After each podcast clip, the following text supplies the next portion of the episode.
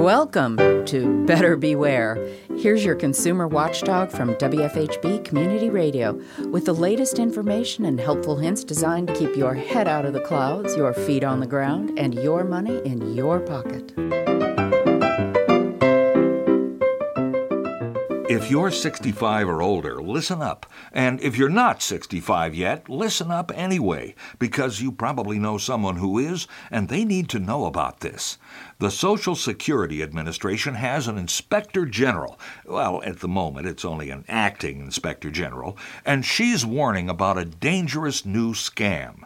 Someone is calling older people claiming to be from Social Security and asking them to give their personal information, including the direct deposit access to their bank account.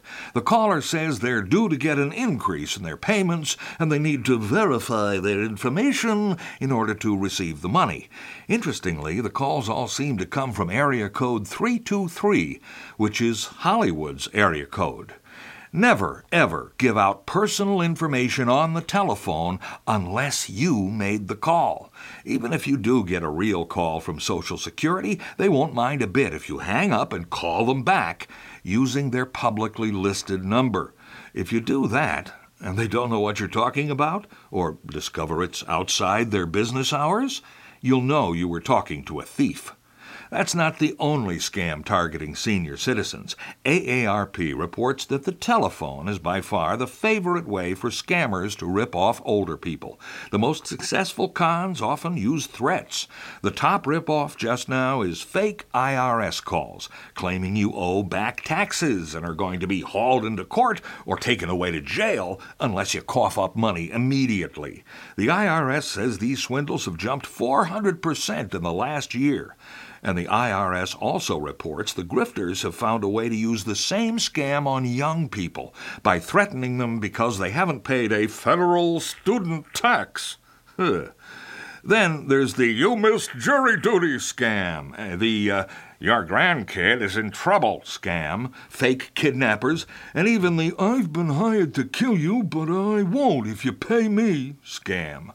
Here's one flare lit tip off.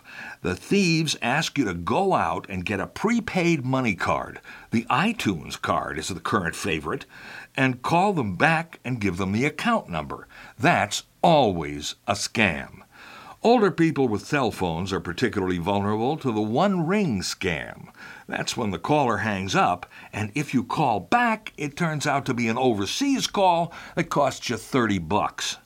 The older crowd can remember the days of dials and operators and phone numbers like Murray Hill 73216.